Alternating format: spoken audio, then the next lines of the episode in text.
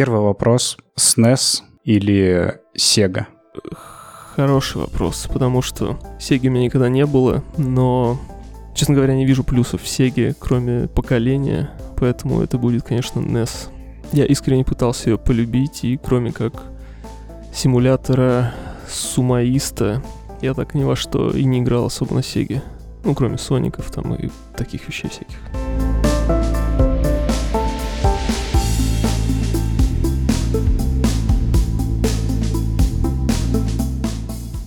Это подкаст «Гаражеры», и у микрофонов сегодня эксперт по старым играм Андрей Распопов. А по новым еще нет, что ли? По новым нет. Ну ладно. И геймдизайнер, который сделал игру о геймдизайнере, который ищет работу, а Олег Ушаков. Всем привет. Наверное, еще раз скажу. Всем привет. У нас не обязательно наигрывать. И, скорее всего, я это не буду обрезать.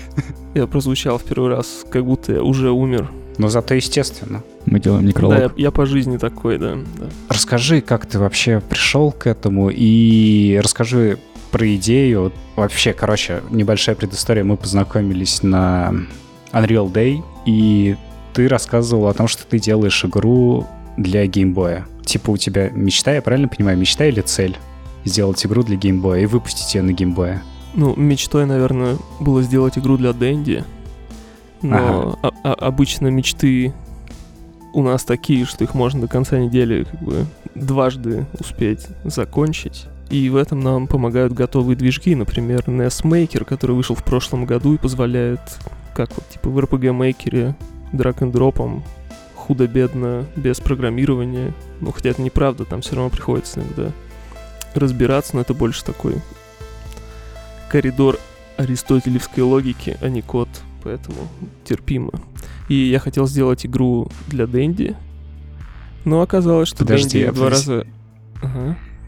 Секундочку, коридор аристотельской логики можешь пояснить? Ну, всякие там if, else, вот эти все. А, окей. Если то... Ничего сложного, даже школьники с этим разбираются. Но оказалось, что память нас подводит, конечно же. И то, что казалось в детстве не очень вершины, конечно, это было понятно, что это был отсталый досуг. Досуг. Но, тем не менее, Дэнди оказалась настолько слабой, что пришлось усиленно искать альтернативу. Оказалось, что умельцы из Новой Зеландии слепили движок GB Studio из свободно распространяемых кусочков. Это нам аукнется потом. И можно делать своих покемонов. И, как мы все знаем, можно ли здесь ругаться и говорить слово DTF? Настолько плохого слова у нас никогда не было. Блин, лучше бы ты сказал хуй. Но там финал примерно такой, потому что моя заявка единственная заявка, которую без объяснения причин не взяли на DTF джем. Ну, это тот джем, где победили шахматы, когда нужно было придумать самую оригинальную игру, как бы, ну, все понятно. Ага. Я подумал, ну и ладно, зачем мне как бы, DTF, зачем мне апофеоз дурновкусия его редакции. И подумал, что надо идти к успеху. Была игра такая, микромаги, микромейджс на NES. Собирали в шестнадцатом году на Kickstarter. И они вышли, как я понял, этим летом даже в Стиме. Поэтому я подумал, что это хороший такой микрорыночек, который почему-то в России никто, этим никто не занимается, кроме китайцев, которые делают ром-хаки для Дэнди. И я подумал, что так как в России геймбой, к сожалению, не был особо распространен, по крайней мере, тот черно-белый 89 года, оригинальный, я подумал, Мгм. что надо сделать из этого программного продукта, то есть игры, скорее предмет искусства, в том числе доступный для тех, кто просто любит играть в старые игры. И за, получается, уже почти скоро год, я делаю ее с апреля, я расширил ее в 4 раза, я добавил флешбеки, я добавил две игры внутри игры, все без единой строчки кода, это очень все тяжело, и совсем недавно я снова сломал все внутренние логические связи и э, демо-пролог, который собирался одновременно с ним подкастом публиковать, он, видимо, задержится на какое-то время, до весны, наверное. Это игра про геймдизайнера, который ищет работу. Первую работу геймдизайнера, ему много лет, он занимался всем в своей жизни. Он ездит на автобусе по собеседованиям и... Дальше, наверное, спойлер, но перезванивают нам гораздо реже, чем бы нам хотелось. Ну, все-таки перезванивают. Ну, как бы... Ну, не особо. А, ну, в такой- понятно, в таком случае это будет сли- слишком сильным спойлером. Мы не, не будем узнавать, сколько, сколько именно раз нам перезванивают. Да. Та, та демка, в которую вы могли поиграть, Мгм. Товарищ Да, ссылка на демку в, в описании. Не, давайте не будем. На новую будем? Дадим, на, на новую дадим, если, если успею. И очень долго я не мог придумать название, и названия менялись, и те названия, которые были смешными, те не пропустил бы Store в случае портирования в Steam, например. А все интересные названия невозможно нагуглить, поэтому я в ступоре в основном из-за названия, а все остальное идет своим чередом. Минимум 1 час 10 минут каждый день, как штык, страдания. А Откуда взялись 10 минут? Ну, обычно 10 минут достаточно, чтобы раскачаться, чтобы сказать самому себе, ну, все равно ничего не выйдет из этого, мне очень хочется этим заниматься, а потом ты сам над собой стоишь и думаешь, так, вот надо рисовать автобус. Вы знали, что невозможно найти пиксельный автобус 16 на 16 пикселей?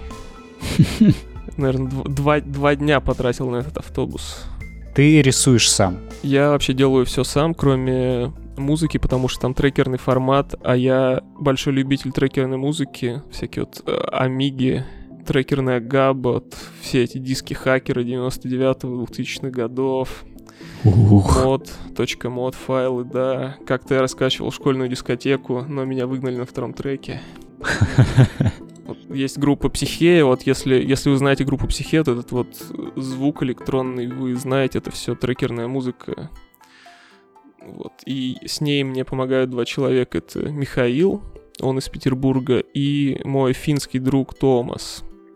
Он вообще пишет для NES в основном музыку, но так как в принципе как бы считается, что эти две эстетики геймбоевского звука и несовского звука, они достаточно близко расположены, он вот мне помогает с такими, скорее с темами, чем с музыкой как таковой, ну то есть такие настроенческие вещи всякие не очень большие.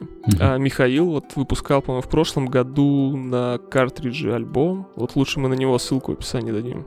Альбом на картридже. Да, он чиптюнер, трушный парень. А, На картридже именно NES-овском, да? По-моему, и Фамикомовский тоже, но я не уверен, Ага. мы можем это уточнить потом.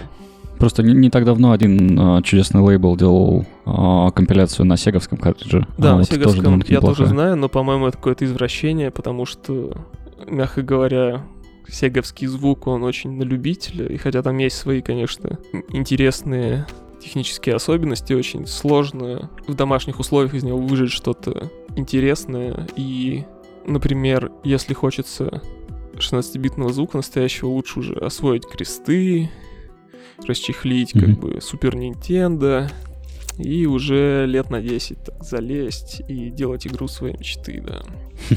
Я в последнее время точно уже понял, что надо делать порт на NES, потому что, как бы, ты говоришь людям, делай игру на геймбой, они не понимают, что это такое. Ты начинаешь им объяснять, они не понимают, ты гуглишь им картинки, они говорят, о, а у меня был такой, тыкают пальцем в Game Boy Advance. Как бы этим людям меньше 25, конечно же. И я подумал, что да, надо обязательно сделать версию, и потом, наверное, заказать китайцам тираж и продавать на рынке в тулупе стоять оранжевые пластиковые кусочки, как в детстве, чтобы круг замкнулся навсегда, да. Ты говорил, что у тебя есть э, технические ограничения, связанные, по-моему, с наличием трех чипов. А можешь э, объяснить, собственно, в чем, в чем именно э, проблемы связаны с этим, да? Про, про банки памяти? А, нет, э, в, в целом, когда мы э, общались, ты говорил, что для работоспособности игры необходимо, чтобы в геймбое было три чипа. Это, видимо, про обратную совместимость была речь. М, Можешь э, технических Мгм. подробностей говорить по этому поводу? Подведу. Геймбой у нас очень старый. Это вариант процессора Z80 со всеми вытекающими. И, честно говоря, на оригинальном черно-белом геймбое это почти не играбельно, потому что там очень плохой экран. Экрану как бы больше 30 лет. И даже со светильником и лупой разобрать, что там происходит, а тем более читать текст, которого в игре по понятным причинам немало, потому что технически это Mother-like клон. Мгм. Все мы, наверное, играли в игру Earthbound. Все мы, наверное, играли в богомерзкий Undertale, который переосмысление и в каком-то смысле клон этого Earthbound. Я считаю, что Mother-like — это отдельный жанр, покемон тоже к нему относится. Все его жанровые особенности не очень удобоваримы на оригинальном Boy. Однако, у Game Boy Color есть режим такой, мы назовем его Game Boy Pro, по аналогии, там, допустим, с PlayStation 4 Pro. Это такое полупоколение, э, такие минимальные системные требования для игры получаются Game Boy, и рекомендованные системные требования это Game Boy Color или Game Boy Advance, в котором зашит также Game Boy Color, в котором в режиме совместимости даже с флешки все это спокойно работает, и звук нормальный, и музычка не тормозит, и можно что-то даже разобрать на экране. Однако, если бы Game Boy не был проблемой, проблемой стали бы картриджи, потому что до сих пор не научились адекватно изготавливать аналоги чипов, которые переключают банки памяти. Ну, грубо говоря, в картридже есть две плашки оперативы, хотя это на самом деле не оператива, а только для чтения памяти. Ну, чтобы, допустим, подсосать спрайт с первого уровня на последний, нам нужно записывать в какую-то экранную область с первой плашки оперативы этот спрайт и использовать его вместе с окружением второй плашки оперативы, что тоже не добавляет простоты процессу, но движок GB Studio делает все возможное, регулярно обновляется, но движок для умных, когда там можно даже код писать, вот я такое не понимаю, слишком тупой для этого. До сих пор не знаю таблицу умножения даже. И Это вот эти нормально, у чипы, нас многие тоже нет. Ага, и вот эти чипы, которые позволяют нам переключать банки памяти, это основная загвоздка. Потому что, чтобы распространять игру на Game Boy, есть два варианта. Первый, нужно зайти на AliExpress, найти какой-нибудь там покемон, кристалл желательно, и на удачу от разных продавцов заказать несколько штук очень быстрой доставкой. Если оказывается, что основной и EEP, ROM, кажется, это читается, перепрошиваем на программаторе, мы заказываем все, что есть у этих китайцев. Перепрошиваем своей игрой все эти картриджи, и проблема решена. Если так не получается, нам приходится колхозить всякие э, по- паяльника проблемы, менять э, сохранение через батарейку на флешку. Там есть разные варианты от разных, опять же, китайцев. Заказывать платы, это все очень дорого, сложно. Везде таможенные пошлины. И единственное, в чем плюс всех этих страданий, что можно сказать, да, вот моя игра на картридже, можно умирать. А в, в дан- в данный момент, э, когда ты ее, собственно, разрабатываешь, у тебя тестирование происходит, получается, на ПК. То есть это, э, э, Есть, у тебя есть. нет какого-то мастер э, картриджа. Есть эмуляторы с отладкой, Мгм. есть отладчик, который не очень понимаю в самом движке, есть всевозможные флеш-карточки, которые позволяют запускать на оригинальном и не очень оригинальном железе. Есть даже эмуляторы для других систем, например, для PS Vita. Можно поставить эмулятор и дебажить прямо в этом эмуляторе. Мо- моей целью всегда была портативность, но так как времена Nintendo 3DS подходят к концу потихонечку, я уже не успею ни в коем случае там появиться, да и Nintendo вряд ли такое допустит, честно говоря, в eShop. Там много всяких плохих слов, как любят дети, там, которые не вышли из анальной фазы еще. Много Мгм. смеха, веселья, унижений, собеседований. Ну, в принципе, это одно и то же. Кстати, Nintendo пропускает, как оказалось, игры с э, обсценной лексикой. Тот же BDSM вышел, ну, как б- н- нет, нецензурная версия. То есть в Steam даже они разделили на цензурную и нецензурную лекс- э, версии, а Nintendo пропустила прям максимально жесткую. Ну, это на Switch, правильно? На Switch, Мгм. да. А я хочу на 3DS, потому что там два экрана, но, к сожалению, я, наверное, оставлю эти мечты, потому что времена таких портативок действительно прошли. Я все детство очень хотел себе, наконец, Boy, и сейчас сколько геймбоев не купишь, в детстве геймбоя у тебя не было. А почему ты хочешь вот именно на что-то такое старое выпустить? Ну, то есть в чем вообще идея? Кроме того, чтобы ебаться максимально. Ну, как вы так говорите, как будто это что-то плохое. Нет, нет. Ну, в смысле, это типа сложно, ну или долго. Потому что, да это не так уж и сложно. Если бы жизнь реальная позволяла сидеть безвылазно, я бы, наверное, уже закончил. Потому что тут сложность скорее в модели распространения, но, опять же, тот же случай микромагов показал нам, что люди охотно платят за ром 10 евро и покупают картридж за 45. Ром они могут скачать сразу, как только он вышел, засунуть на свою флешечку. Это тоже хороший, кстати, рынок, флешки для старых консолей и начать играть, либо получить картридж и потом играть с картриджа. А обычно они покупают и ром, и картридж, чтобы потом картридж поставить на полочку, а с, с ромом разобраться в этот же вечер. Самая большая сложность этой разработки, что нет конкуренции, потому что консоль мертва, много лет, на тебя ничто не давит, нет дедлайна. То есть ты собираешь всю соломку и не только, какую видишь, подкладываешь себе, и даже если ты упадешь, ты можешь сказать, ну, ну да, я продал три копии, и что? Зато я сделал игру на геймбой, а ты? И они такие, ой, ой, боже, он сделал игру на геймбой и принес его на собеседование, давайте возьмем его на работу. Так не бывает. А геймдизайнер в твоей игре делает игру на геймбой? Ну, это не спойлер, расскажу там немного интересней. Он делает игру для локального японского компьютера NEC PC88. Ой, какая красота.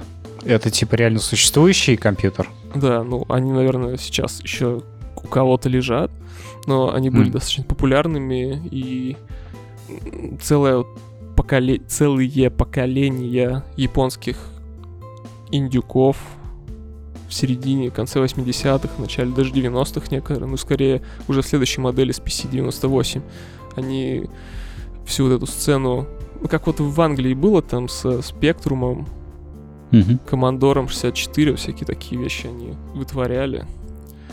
И там крутились достаточно большие деньги. Тот же Enix, который делал Dragon Quest, у них был конкурс на миллион йен, нужно было сделать демку, отослать ее, и примерно тем же самым занимается один из героев моей игры. Опять же, так как я считаю, что эта игра Mother-like, серия Mother, все мы ее знаем, или не все? Нет, или нет, не расскажи, расскажи, что это такое. Расскажи для тех, кто не знает. Игра Mother, первая часть вышла только в Японии, в США ее отменили в бородатых 80-х годах. Внутренней Nintendo студии разработанная, такая очень странная игра, очень непонятная. Она странная в первую очередь потому, что использует логику реального мира в игре, как, допустим, тот же богомерзкий, я повторю, Undertale, который паразитирует на идеях как бы 94 года сиквела этой игры Mother. И в 2006, кажется, году тоже только в Японии для Game Boy Advance выходила Mother 3. Большой фандом, я могу сказать, наверное. Большой фандом у этой игры. Людям нравится ее странность, этот Кима этот, это уродливое очарование. Угу. Какой был вопрос, я забыл? Э, вопрос был в том, чтобы ты рассказал чуть поподробнее, что это такое. А, почему Mother-like? Угу, угу. И людям, в основном американцам, которые через такое странное кривое зеркало смогли посмотреть на американскую культуру глазами японской культуры. Наверное, я странным образом таким м- замыкаю этот круг. Я создаю очень японскую игру, так как все мы, дети 90-х, игравших в Дэнди, видели эту идеальную японскую игру, которая, до которой, которая до нас никогда не дошла, то ли потому, что ее не было, то ли потому, что ее не могло быть, потому что наши представления об этой идеальной всеобъемлющей японской игре спотыкались отсутствием батареек сохранений в картридже для Дэнди, например. И всяких таких неудобств было очень много, и, наверное, отсюда растут многие этой мечты, как ты выразился, сделать игру для старой консоли. Андрей сидит сейчас в ужасе просто. Я, да, я что-то это задумался. Заставляет задуматься, да? Да, да, заставляет задуматься. Я так и не понял, в чем была идея игры Маза. Ну, то есть э, игр, игра-то сама в чем состояла. Ее основная особенность Мгм. — это использование логики реального мира там, где ее не нужно использовать внутри игры. По сути, это то же самое, что стало с Pokemon Red на тот же самый первый геймбой, потому что студия, которая под крылом Шигеру Миямото разрабатывала эту игру, первый Мазер, она Мгм. потом сделала покемонов. Мы можем обозвать это симулятором ходьбы в 2D, потому что бои там для галочки, как и в любой гриндан JRPG этих лет.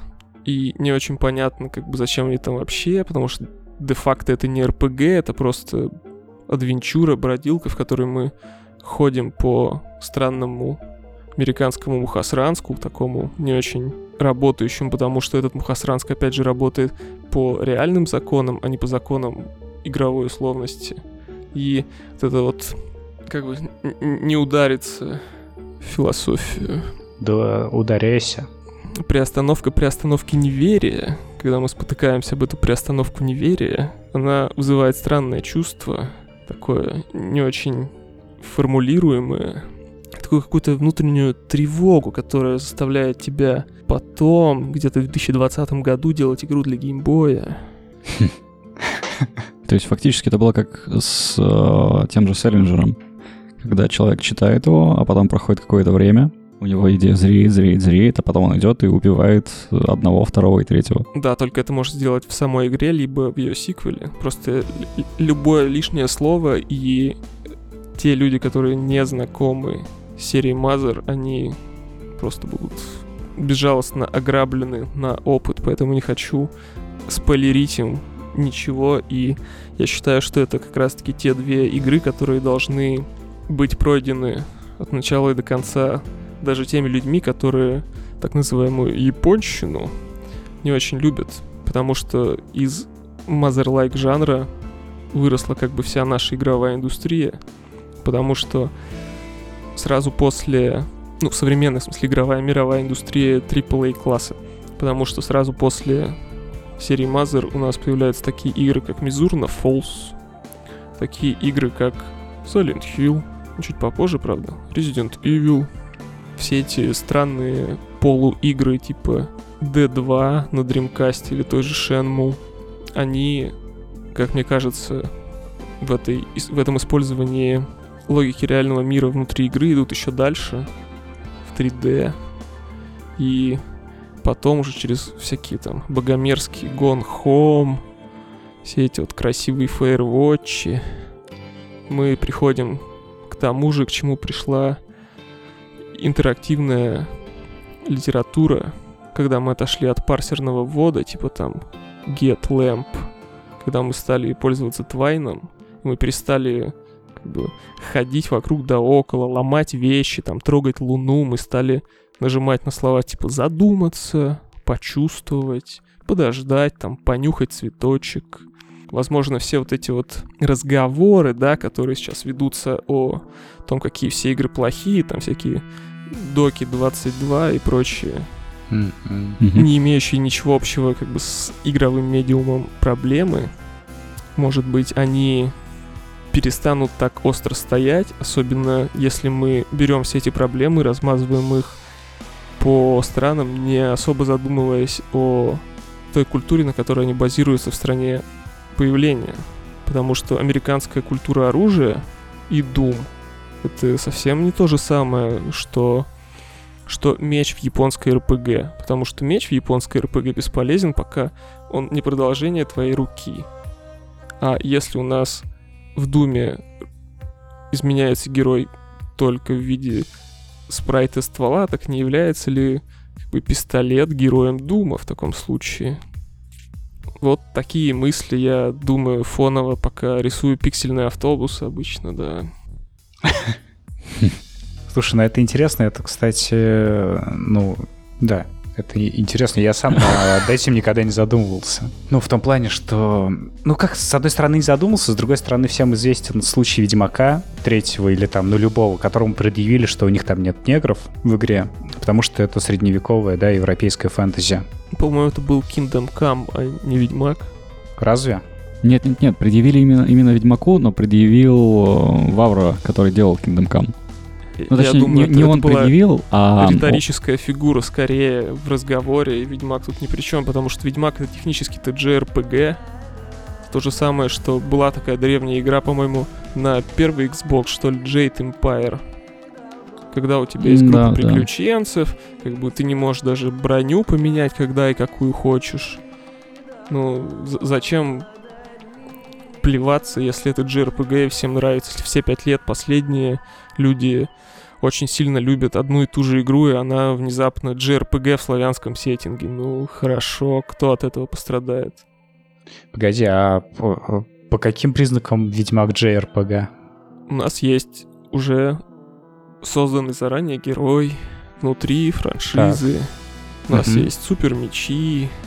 У нас очень много времени уходит на взаимоотношения с другими персонажами, даже если они любители там что-то пощекотать где-то в лесу. Так. Я плохо помню, по-моему, даже финальная битва это клик-клик-клик, как бы кат-сцена, разве нет? Нет, Фактически, я да. сейчас не спорю, я просто... Для меня JRPG — это партийное, как правило, RPG.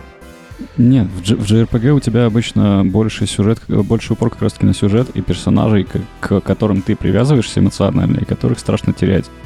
М, В, зап- в западных RPG у тебя, ну, исходя из традиций тех же самых там как- каких-нибудь, ты наклепал хер пойми кого сам, мгм. и, э, ну, привязка э, фактически механическая в том, что тебе, тебе жалко последний час уебанный на битвы. Как в Darkest Dungeon. Да, в, в в ду- в духе того же, кстати говоря, да. Это, наверное, последняя игра с тех самых пор я не нашел ничего интересного из того, что выходило. Что такого, чтобы я прям сел и потерял месяцок. Darkest Dungeon — это последняя игра, которая тебя затянула. Да, это 16-й год, получается, да? А вообще, в какие игры ты сам играешь? Я некрофил. Так, у нас уже был один некрофилм. Да, он очень любил Зельду и играл в нее на телефоне. Передаем ему большой привет, потому что я тоже играл в Зельду, но не на телефоне, а на эмуляторе. И не только в Зельду. Мне очень нравился концепт Game Boy Advance, который я очень сильно хотел несколько лет. И мне пришлось качать эмулятор, разбираться всем вот этим вот, как вот там, как что работает, как там отрисовывается графон, что такое там EEPROM, там почему батарейка вытекла, хотя у тебя нет картриджа, у тебя просто ROM, как может вытечь батарейка? А Она может. Как бы реал-тайм клок, все вот это вот. Погоди, а что значит вытекла батарейка? Буквально вытекла? Допустим, если, если ты сейчас загрузишь себе эмулятор Game Boy Advance э, ROM Pokemon э, какой-нибудь там на Game Boy Advance, соответственно, какой-нибудь там Pokemon Sapphire, у тебя картридж ругнется, что как бы у тебя батарейка вытекла, потому что у тебя время, у тебя реальное время не совпадает с временем, которое ты эмулируешь. М, никогда не думал об этом, что, возможно, из-за из-за эмуляции, возможно, у меня такое отношение к игровому времени. Хм. Потому что времени не существует, а когда ты его эмулируешь, его не существует два раза. Это вообще дичь. И, например, тот же Кадзима, про которого все говорят, что он гений, они говорят про то, что не является его самой сильной игрой. Самая сильная игра Кадзимы — это игра Боктай, в которой есть фотоэлемент в картридже, который нужно заряжать на солнце и мочить вампиров в подземельях. И там было, кажется, 12 вариантов цифровой подписи в этом картридже. Нужно было искать знакомых пацанов, подключать сетку между геймбоями и адвансами, обмениваться этими цифровыми подписями. Когда соберешь все эти 12 цифровых подписей, ты сможешь получить true концовку. Вот это я понимаю, гениальная игра. Я понимаю, когда там Полиценавтс или даже богомерзкий Снетчер, который тоже является переделкой кинца из 80-х, как и Metal Gear Solid, 2 килограмма. Но это никому не нужно. Все просто что-то где-то услышали и будут кричать, что Кадзима гений, и даже если он гений, они никогда не узнают этого. И это печально. Поэтому Game Boy Advance ответственен за все мои некрофильские приколы. Еще смешная история, что я пытался заниматься ром-хакингом в это же время, а так как я тупой и не знаю таблицу умножения, мне особо ничего не получалось, но мы с пацанами из интернета перевели одну игру достаточно большую на оригинальный геймбой. И до сих пор даже иногда качают на русском. Мне очень стыдно, что перевод такой, поэтому не буду называть ее, но да, это очень такой стыд, который позволяет двигаться дальше и выпускать свою игру на геймбой.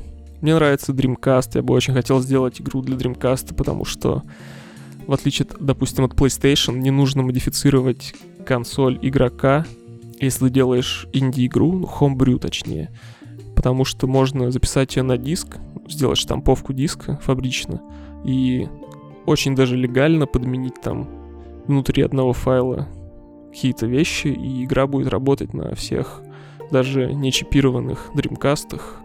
И все-таки это не PlayStation, там есть где развернуться, целых 16 мегабайт оперативы. Поэтому я некрофил. Я люблю старые игры, очень старые, чем старше, тем лучше. Поэтому мне пришлось заниматься немножко Game Studies и изучать прям вот с 79 -го года на терминалах, какой там трэш выходил. Ну, все мы играли в досовский порт игры Пещера, да? Нет. Там такое текстовое поле, типа вы видите пещеру, направо, там налево и нужно писать найти Которая фонарь. Предшествовал Зорку, это... Господи, как же называлось-то? Не Adventure, а... Да-да, сама она. Вот всякие там ее вариации, посмотреть код. Colossal Cave, елки-палки, точно. Ну, это чуть попозже было, это уже, наверное, по-моему, это инфокомовская эра.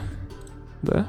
М, Нет? Нет, нет, ты прав, ты прав. Это было Мгм. как раз-таки примерно тогда же, это примерно одно и то же. И в первый раз я поиграл в эту игру на уроке информатики.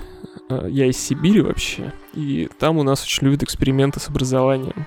Я учился в четвертом классе, например. Я сдавал, ну не я сдавал, а в моем регионе сдавали ЕГЭ, по-моему, с 2004 года, хотя все остальной России там это было с 2009 что ли, обязательно. И поэтому у меня была информатика в начальной школе, и моя учительница заставляла меня кодить на Паскале.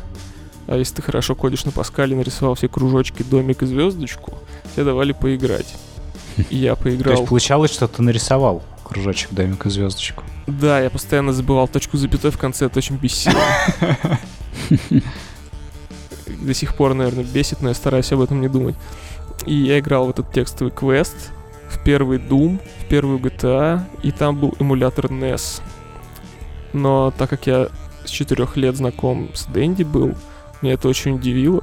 Наверное, э, на- Надежда Михайловна побудила интерес к этой игре в 2020 году, которая, надеюсь, все-таки выйдет на Game Boy, да.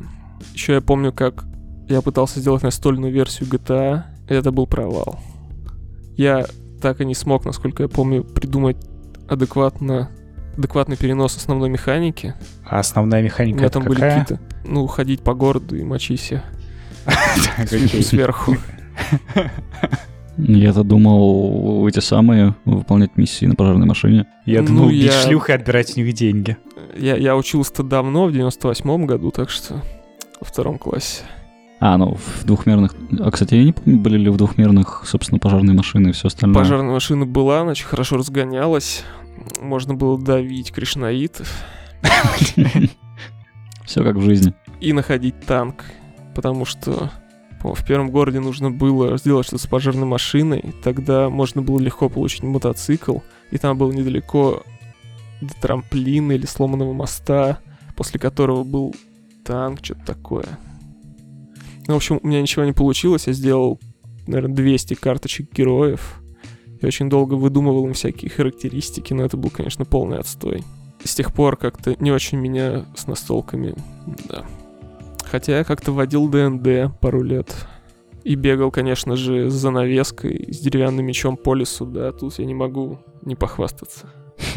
Все там были. Все там будем. Погоди, то есть у тебя есть, типа, вот эта тяга к настолкам? Ну, я пописывал в стол компании для ДНД 2.5, но это был полный отстой, конечно же, потому что где я и где ДНД 2.5, когда вышла третья редакция, мы все перестали играть.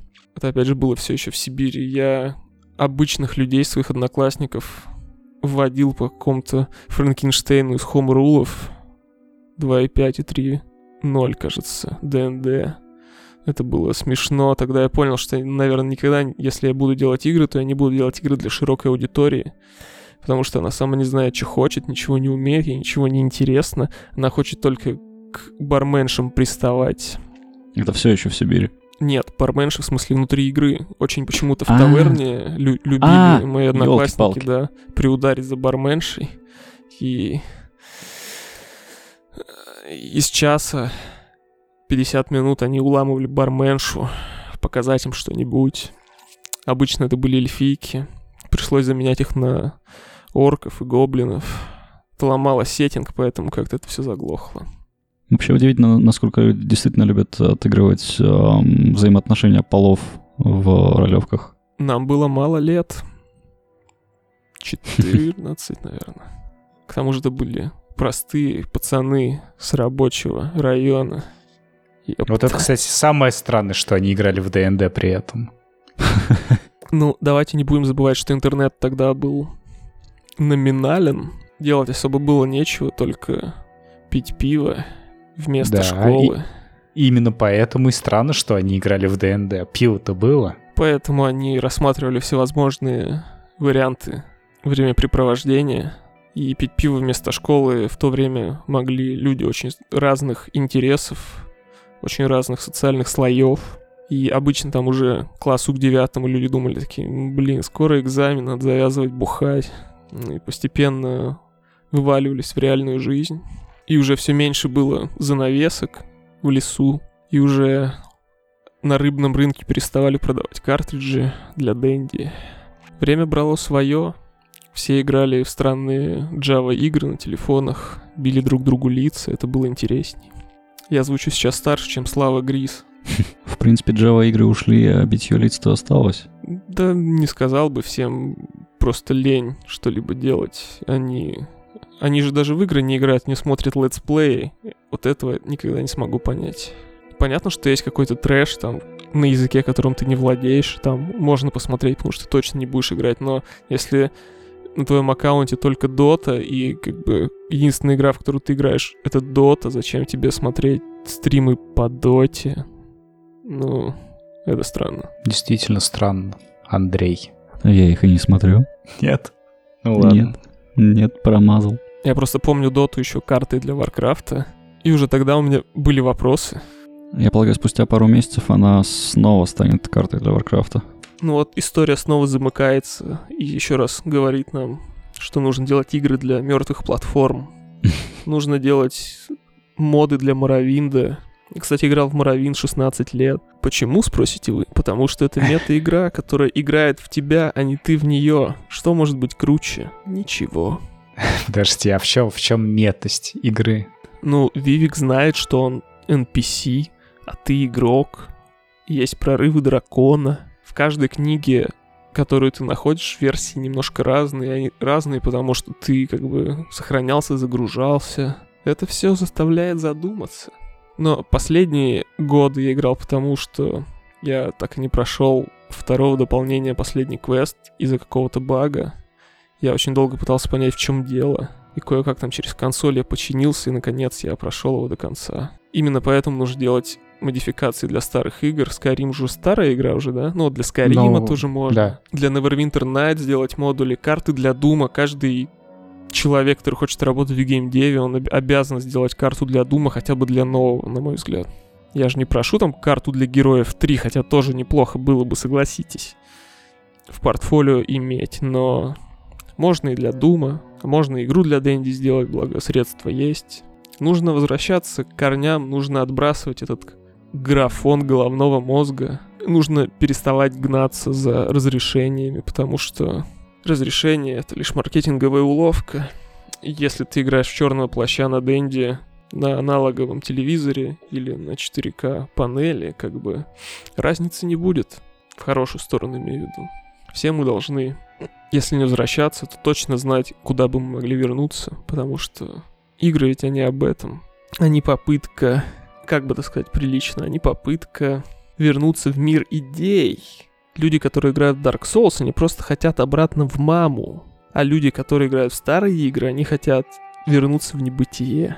Но не в смысле умереть, а в смысле, оставшись собой, вернуться в тот мир идей, с которых они пришли, в котором можно делать старые игры сегодня, продавать их за нормальные денежки, выходить в ноль, портировать игры на другие старые платформы. Мы же помним все прекрасно пример, пример, пример. Мы же помним все прекрасно пример Retro City Rampage. Человек больной, Замечательным он портировал возвращением её- Абоба. Он... Что? До того, как вышел Retro City Rampage, была еще флеш-игра а, Abobos Adventure, где большой негр а, мускулистый из Double Dragon, по-моему, выступал в качестве Ага, главного ага. героя.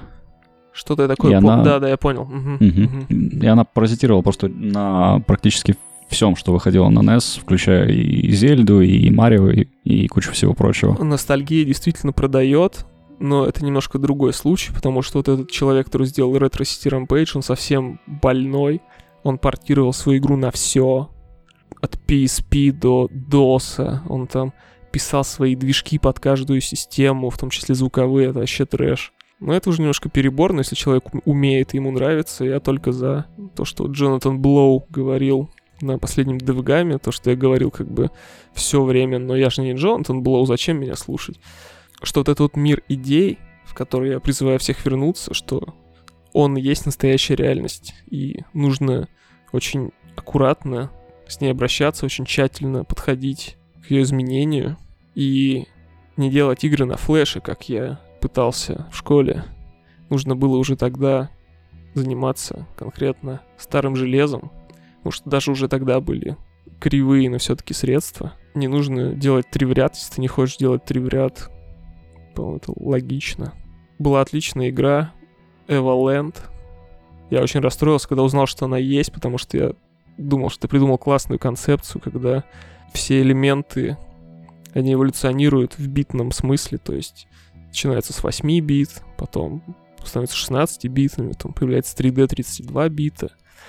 А потом я поиграл в них, и я подумал, нет, хорошо, что не я делал эту игру, потому что я бы не придумал всего того интересного, что в ней есть. И в первой, и второй, потому что первая скорее демка, но мне очень понравилось. По-моему, сейчас про какого-то самурая или про ниндзю есть такая же игра, когда можно скакать из 16 бит в 8 бит. Хм. Канадская студия какая-то, по-моему, делала. Но все мы ее знаем, по-моему, даже раздавали где-то не так давно. Там такой в шляпе Рей- Рейдена чел прыгает, и нужно, пока ты летишь, нажать старт, типа что-то такого. Если ты ее вспомнишь, то будет замечательно на самом деле, потому что ее не знаю, в отличие от Эвеланда. Но это не, не мессенджер? Да-да, кажется, она, да. А, Ну вот, по-моему, там это немножко так разбавлено было, в отличие от Эваленда. Я прям... Мне было плохо после Эваленда эмоционально. У меня такое редко случается в последнее время. Как-то у меня была полгода депрессия после Life is Strange. Я каждый день возвращался и мысленно думал, блин, как же так? После первой. Да, да, ну, может быть приквел, но тут я не уверен. Что я предлагаю на этой глубокой ноте заканчивать. Андрей сейчас просто тоже вспомнит, как он играл в Life is Strange. Life is Strange лучшая уйдет. игра. Каждый, кто пишет, что Life is Strange говно, э, сам говно. Это может плохо кончиться. А, окей, спасибо, Олег, что рассказал нам все это. Было вообще очень интересно тогда еще, на Unreal Day. Было интересно и сейчас. Подписаться на тебя нигде нельзя, да? Я так понимаю, у тебя нет ни блога, ничего. Ну, наверное, нет. Может быть, мы объявим конкурс на лучшее название игры. М? Так. Конкурс на лучшее название игры про геймдизайнера, который пытается устроиться на работу для геймбоя. В стиле, гейм... в стиле старых игр. Есть такой вообще Ну, стиль? Наверное, я соберу какой-то такой пэкэдж, чтобы было понятно. Типа там скриншотов, варианты, Мгм. которые у меня уже были, чтобы такой был вкус Так. вторичности, я бы сказал. Вкус какого-то, какой-то традиции. И мы можем в качестве спецприза еще дать картридж для Дэнди, когда он будет создан. Но когда это произойдет, я не могу сказать, поэтому тут надо подумать. Поэтому мы не будем говорить. этого обещать. Мы не будем этого обещать. Типа, если будет, то, Ага. то будет. Но гарантировать мы ничего не будем. А что можем гарантировать? Ну, типа, в плане выигрыша конкурса. Так как задание творческое, то и призы будут очень творческие.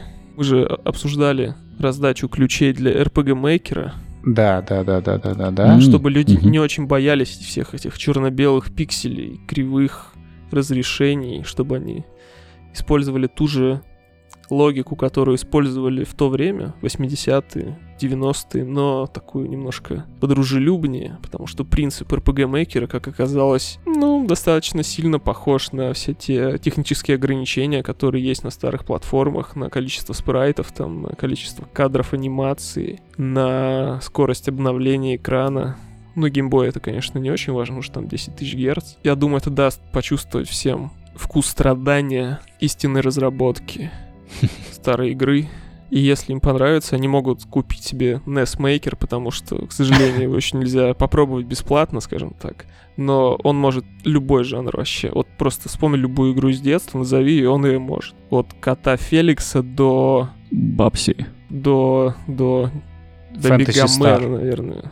Fantasy это Star это Sega. Sega Master System. Это другая 8-битная консоль, на которую я тоже очень хочу сделать игру про гондолу. Но Почему про гондолу? тот чело- человека-медведь без рук, только с ногами, который грустит под музыку. Я считаю, что это отличный ответ Сонику для такой консоли, потому что это самое печальное комьюнити хомбрю разработчиков, там совсем все плохо. Консоль достаточно непопулярная в широких мировых массах, кроме, может быть, Южной Америки до сих пор в нее там играют, как у нас было с Дэнди.